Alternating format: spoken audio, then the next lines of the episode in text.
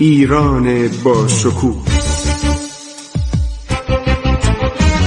2800 سال تاریخ.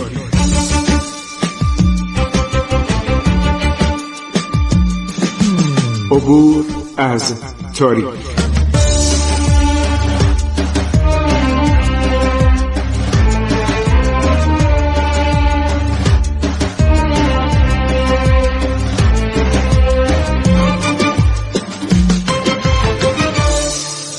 الله الرحمن الرحیم. به نام خداوند بخشاینده مهربان. شنوندگان عزیز من خسرو معتزد هستم. در برنامه عبور از تاریخ همه روزه غیر از روزهای پنجشنبه و جمعه با شما صحبت می کنم برنامه عبور از تاریخ. ما الان هفت ساله در خدمتون هستیم و امیدواریم که هشتمین سال هم بتوانیم برسیم به سلطنت ناصر شاه. هنوز خیلی مانده به تاریخ معاصر. خب ادامه می‌دهیم برنامه رو. ما داشتیم جریان های گرجستان رو می‌گفتیم. اینا داشتن آماده می‌شدن و می‌خواستن برای دفاع در مقابل ایران آماده بشن. هر شود که ایمرتی ها شهر رو به هم زده بودن. گرجی ها و ایمرتی ها دیگه نظم رو رها کرده بودن. در چنین حالتی است که با چنین لشکر بیقاعده نهایت مشکل بود که تفلیس را که در آن سی هزار نفر سکنه زندگانی می نمودن محافظت کنند. نوشته که ژنرال کیشمیشوف ایراکلی از نظر توپخانه خیلی کافی بود مکمل بود. ولی از سی و شش اراد توپ مشارالله این یه افسر ژنرال روسیا گزارش تهیه کرده. این گزارش برای ستاد ارتش روسیه بوده سالها بعد. خواسته بگه چرا تفلیس به دست ایرانیا افتاد. از 36 اراد توپ مشارالعلی نظر به عدم توپچی قابل فقط شش اراد توپ به کار برده می‌شد.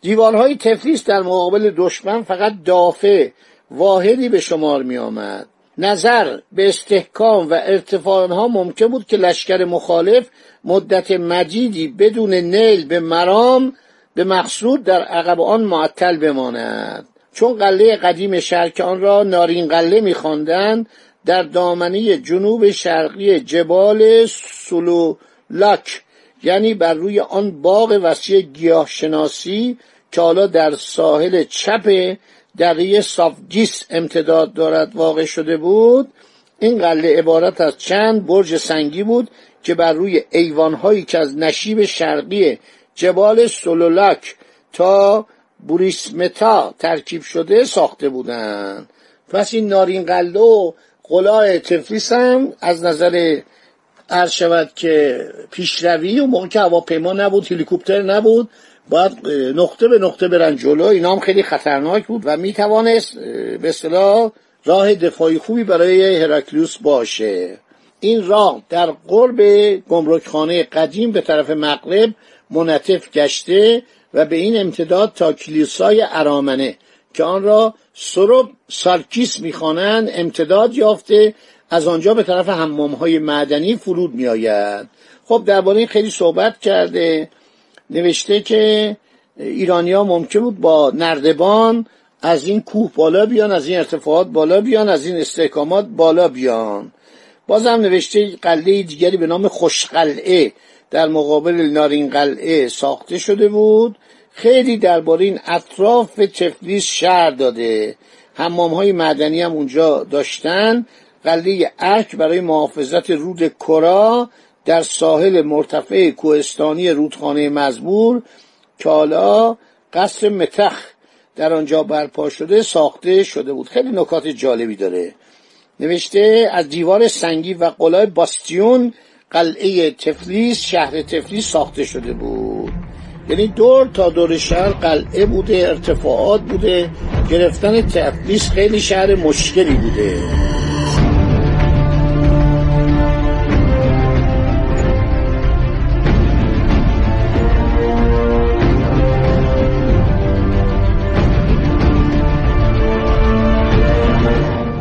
در صورت آقا محمد خان داره میاد به طرف تفلیس. همه می‌گفتن تفلیس مقاومت می‌کنه و نمی‌تونه آقا محمد خان تفلیس رو بگیره. ملکه گرجستان مسما به داریا یعنی اسمش داریا بوده. در مجلس شورایی که تشکیل شده بود یک کمیسیون تشکیل میده ما چگونه جلو ایرانیان بیستیم؟ تمام این بلیه را نسبت به عدنامه می‌داد که در سال 1783 فی بین روس و گرجستان منعقد شده بود. این زن فهمیده ای بوده. گفته ما قرنها با ایران زندگی کردیم. ملکه های ما در ایران ملکه می شدن. افسران ما می رفتن به درجات بالا در ارتش صفوی می رسیدن. حالا شما آمدین قرارداد بستید. اگر این اتحاد با روسیه اظهار نشده بود دولت ایران هرگز به فکر محاربه با گرجستان نمیافتاد.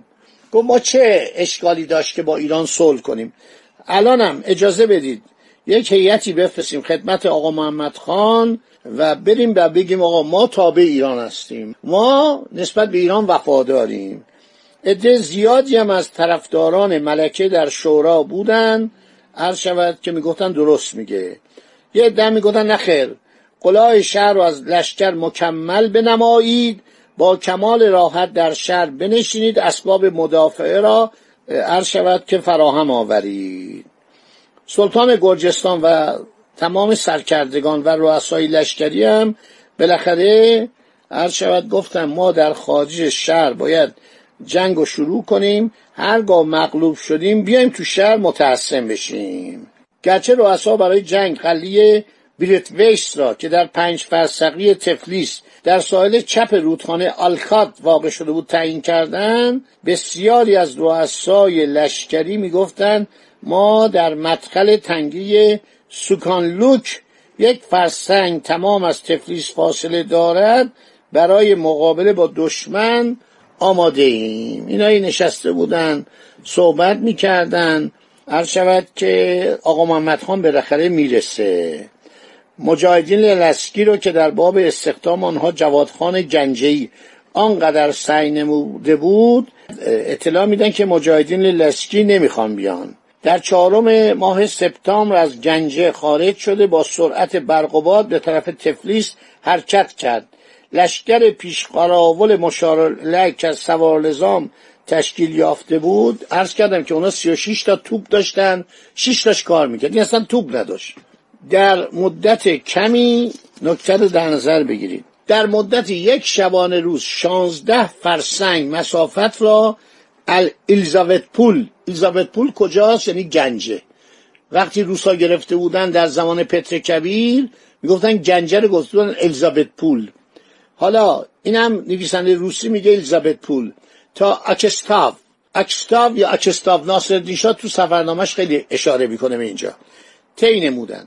خود آقا محمد خان به آنها دستور داده بود که به این سرعت طی طریق نمایند تا آنکه تسلط و اقتدار مشارالعلی بر ایالات تاتارهایی که در میان را مسکن دارد مبرهن گردد. ایرکلی سلطان گرجستان بعد از قوای جنگی از اهالی بورچالین و قزاق و شامشادیل که تبعیت مشارالعلی را قبول کرده بودند مطالبه لشکر کرد.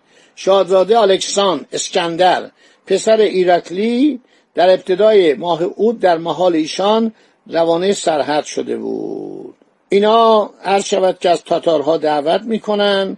بسیار آدمهای شجاعی بودن بورشالین ها قزاق ها شمشادیل ها در جلادت و سواری معروف و مشهور بودند اونا جنگ با ایرانیا رو بسیار مشکل می‌کردن. راه حرکت ایرانیا رو بدون خطر نمیگذاشتن. اینا بلیات کثیری برای ایرانی ها ایجاد می‌کردن. میگه قفلتا از تنگه دلیجان در مقابل ایرانی ها ظاهر می‌شدن.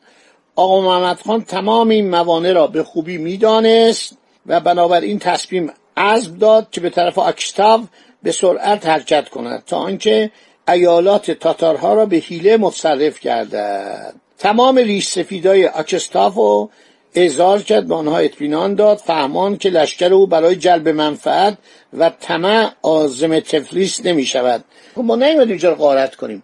ما اومدیم توهین به ما کردن به مذهب ما توهین کردن به فرهنگ ما توهین کردن جداسری کردن دنبال روسیه رفتن. ما اومدیم اینها رو عرض شود که تنبیه کنیم.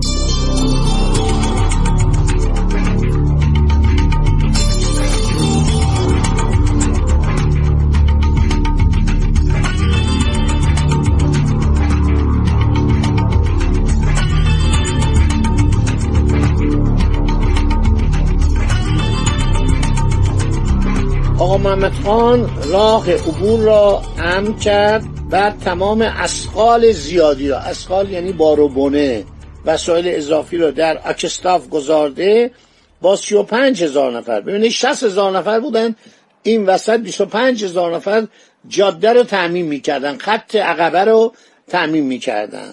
با 35 هزار نفر لشکر به طرف مقصد حرکت نمود. در هفتم ماه سپتامبر اردوی ایشان در ساحل راست رودخانه خرام یعنی در قرب پل قرمز حالیه برپا گردید. لشکر پیش قراولو به طرف جبال باکلوژین حرکت نمود.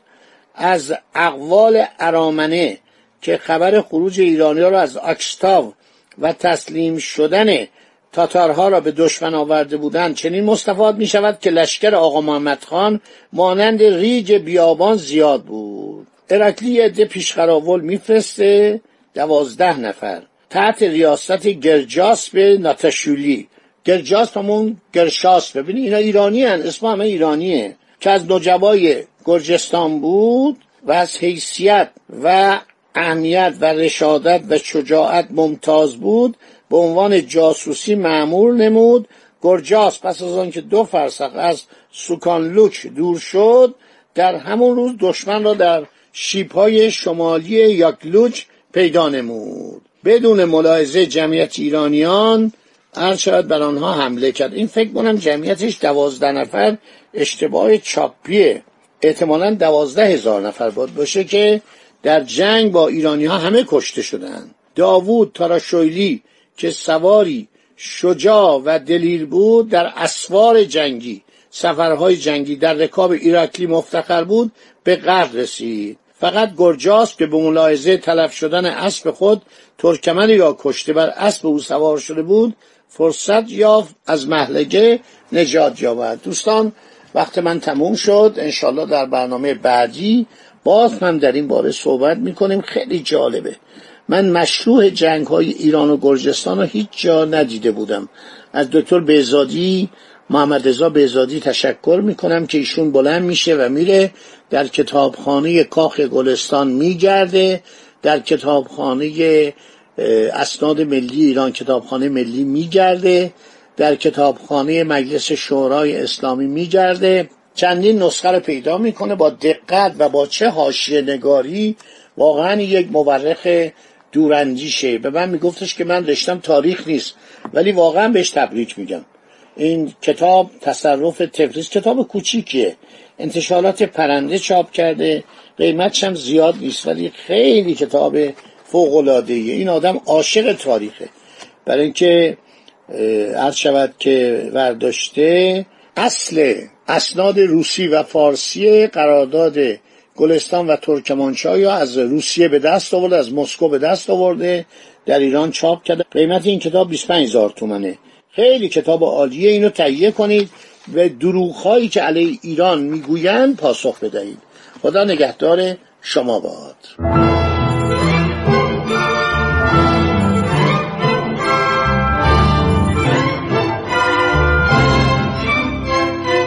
عبور از تاریخ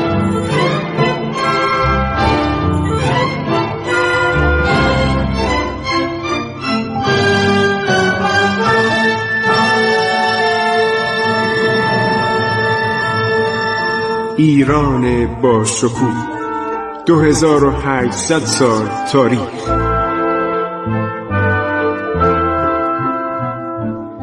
سرگذشت ایران ما به روایت خسرو معتزد